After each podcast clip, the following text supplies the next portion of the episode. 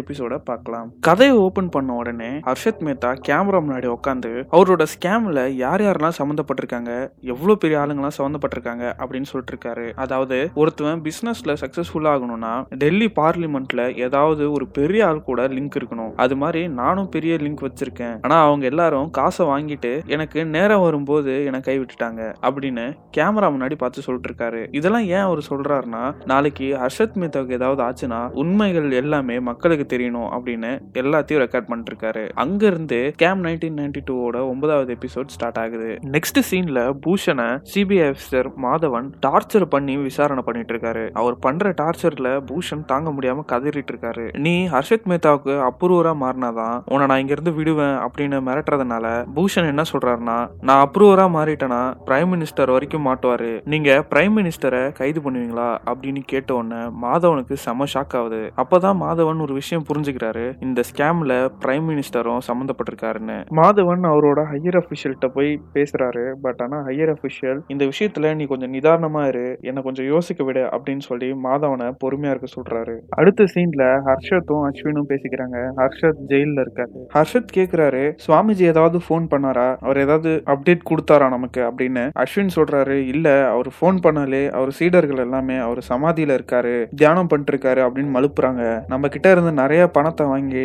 எல்லாத்தையும் ஏப்ப விட்டு போயிட்டானுங்க அப்படின்னு சொல்றாரு. ஹர்ஷத்துக்கு இது இன்னும் கோவத்தை உண்டாக்குது. இனிமே நான் யாருன்னு காட்ட வேண்டிய நேரம் வந்துருச்சு அப்படின்னு சொல்லிட்டு அங்க இருந்து போயிடுறாரு. அடுத்த சீன்ல சிபிஐயோட ஹெட் சுவாமிஜி கிட்ட பேசுறாரு. சுவாமிஜி என்ன சொல்றாருன்னா யாரோ ஒருத்தன் சொல்றான்னு நேரா நீங்க பிரதமரே போய் கைது பண்ணிடுவீங்களா? இந்த ஸ்கேம்ல எல்லா விஷயத்திலயும் ஒரே ஒரு பேர் மட்டும் தான் மாட்டணும். அது யாருன்னா ஹர்ஷத் மேத்தா. அதுதான் மக்களும் விரும்புறாங்க அரசும் விரும்புது. அதே மாதிரி சுஜிதா டாலாலையும் ஏதாவது பண்ணுங்க. அவளுக்கு யார் இன்ஃபர்மேஷன் கொடுக்குறாங்கன்னு தெரியல. ஆனா நம்மள நோண்டிக்கிட்டே இருக்கா? அப்படின்னு சுவாமிஜி சொல்றாரு சிபிஐ ஆபீசர் கிட்ட. அடுத்த சீன்ல மாதவனோட ஆட்களை தேவையில்லாம சுஜிதா டாலால வேவு பார்க்க சொல்லி மாதவனோட ஹையர் ஆபிஷியல் சொன்னதுனால மாதவன் கோவப்பட்டு போய் எதுக்கு என் ஆளுங்களை தேவையில்லாத விஷயத்துக்கெல்லாம் வந்து வேலை வாங்குறீங்க? இதுல பிரைம் மினிஸ்டருக்கு பெரிய பங்கு இருக்கு. நான் அவரை கண்டிப்பா விசாரணை செய்வேன் அப்படின்னு சொல்றாரு ஹையர் அபிஷியல் இனிமே நீ இந்த கேஸை டீல் பண்ண வேணாம் மாதவன். நானே இந்த கேஸை எடுத்துக்கிறேன் அப்படின்னு சொல்றாரு. இதை கேட்ட மாதவன் அப்படிங்களா? ஓகே நான் என் வேலையை ரிசைன் பண்ணுறேன் ப்ரெஸ் கேட்டாங்கன்னா நல்ல பதில் சொல்கிறதுக்கு இப்போவே யோசிச்சு வச்சுக்கோங்க.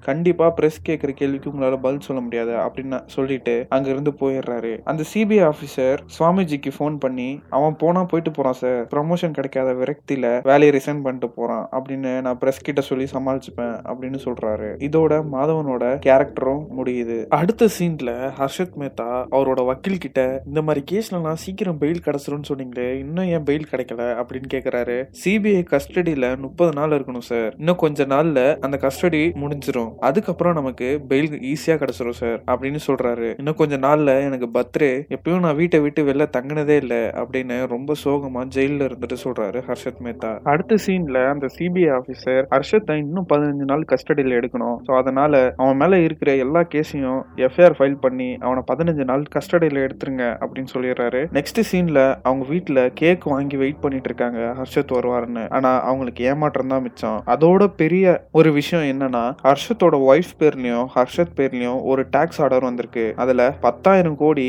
ஃபைன் கட்டணும் அப்படின்னு நோட்டீஸ் வந்திருக்கு. இதை பார்த்த உடனே அவங்க ஒய்ஃப் ரொம்ப ஷாக் ஆகுறாங்க. அடுத்த சீன்ல சிபிஐ ஆஃபீஸர் ஹர்ஷத்தை உட்கார வச்சு விசாரிக்க ஸ்டார்ட் பண்றாங்க.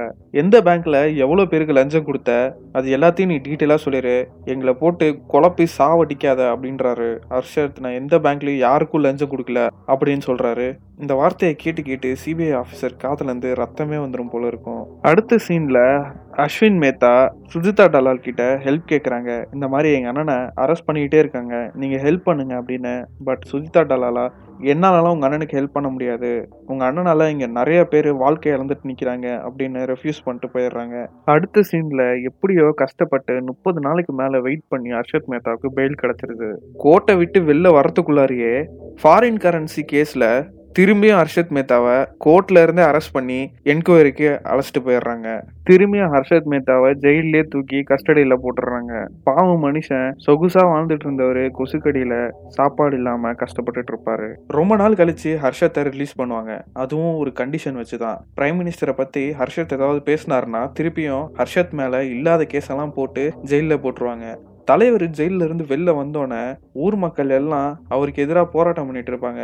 ஆனால் நான் வந்துட்டேன் நான் திரும்பி பார்த்துக்கிறேன் இந்த களத்தில் இறங்கி அப்படின்னு கையை தூக்கிட்டு எல்லாருக்கும் ஒரு ஹாய் சொல்லுவார். அந்த சீனை பார்த்தா நமக்கே கொஞ்ச நேரத்தில் புல் அரிச்சிரும். அந்த அளவுக்கு மாசான சீன் அது.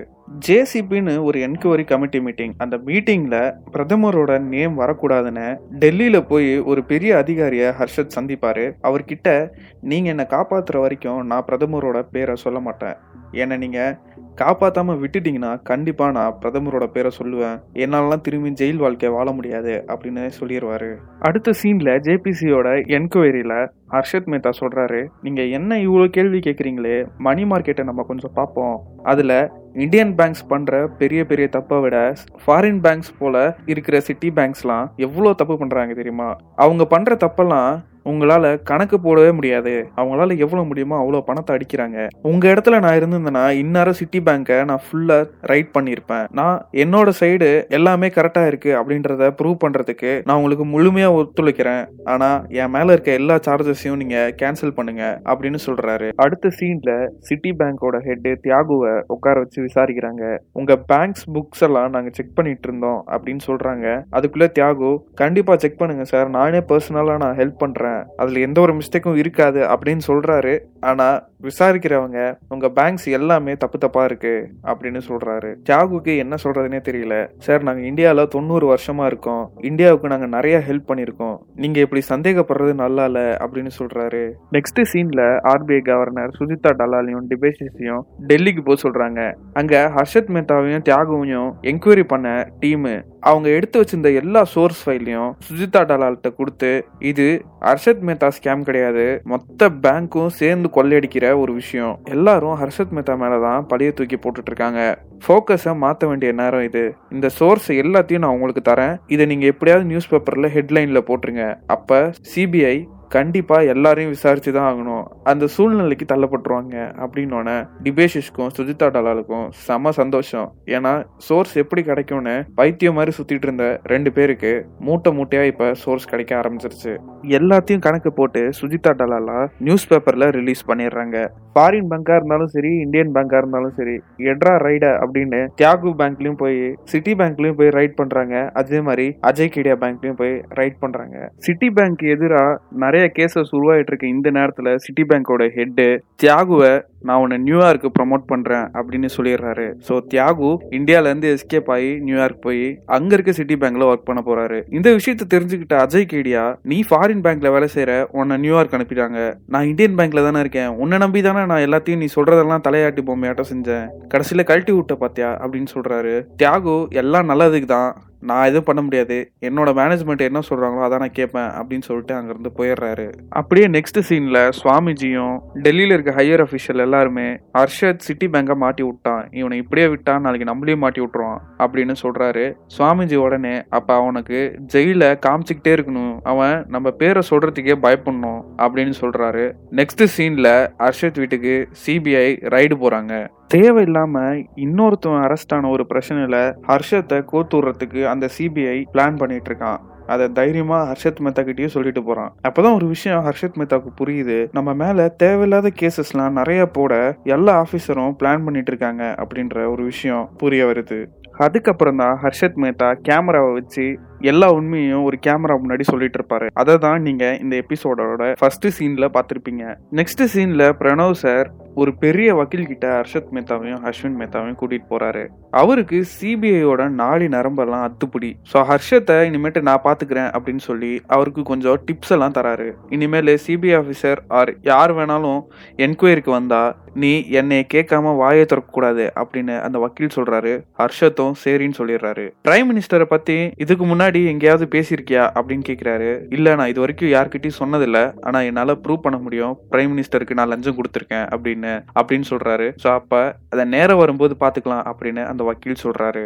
நெக்ஸ்ட் சீன்ல ஹர்ஷத் யாரோ ஒரு பெரிய ஆளுக்கு லஞ்சம் கொடுத்துருக்கிறதா ஒரு பெரிய நியூஸ் பேப்பர் கம்பெனில ரிலீஸ் பண்ணியிருக்காங்க. இந்த விஷயம் சுஜிதா டலால் பார்த்துட்டு அது யாரா இருக்குன்னு கெஸ் பண்ண முடியுமான்னு ஹையர் அஃபிஷியல்கிட்ட கேட்குறாங்க இங்கே தான் இந்த எபிசோடோட மிகப்பெரிய ஒரு ட்விஸ்ட் நெக்ஸ்ட் சீன்ல அந்த வக்கீல் எல்லா பிரஸையும் கூப்பிட்டு அந்த ஒரு கோடி ரூபாய் லஞ்சம் யாருக்கு கொடுத்தாங்கன்னா இந்த நாட்டோட பாரத பிரதமர் நரசிம்ம ராவுக்கு தான் ஹர்ஷத் ஒரு கோடி ரூபாய் லஞ்சமா கொடுத்தாரு. அவரு சொன்ன ஐடியா படிதான் நரசிம்ம ராவோட செக்யூரிட்டி கிட்ட ஒரு கோடி ரூபாவை ஹர்ஷத் கொடுத்தாரு.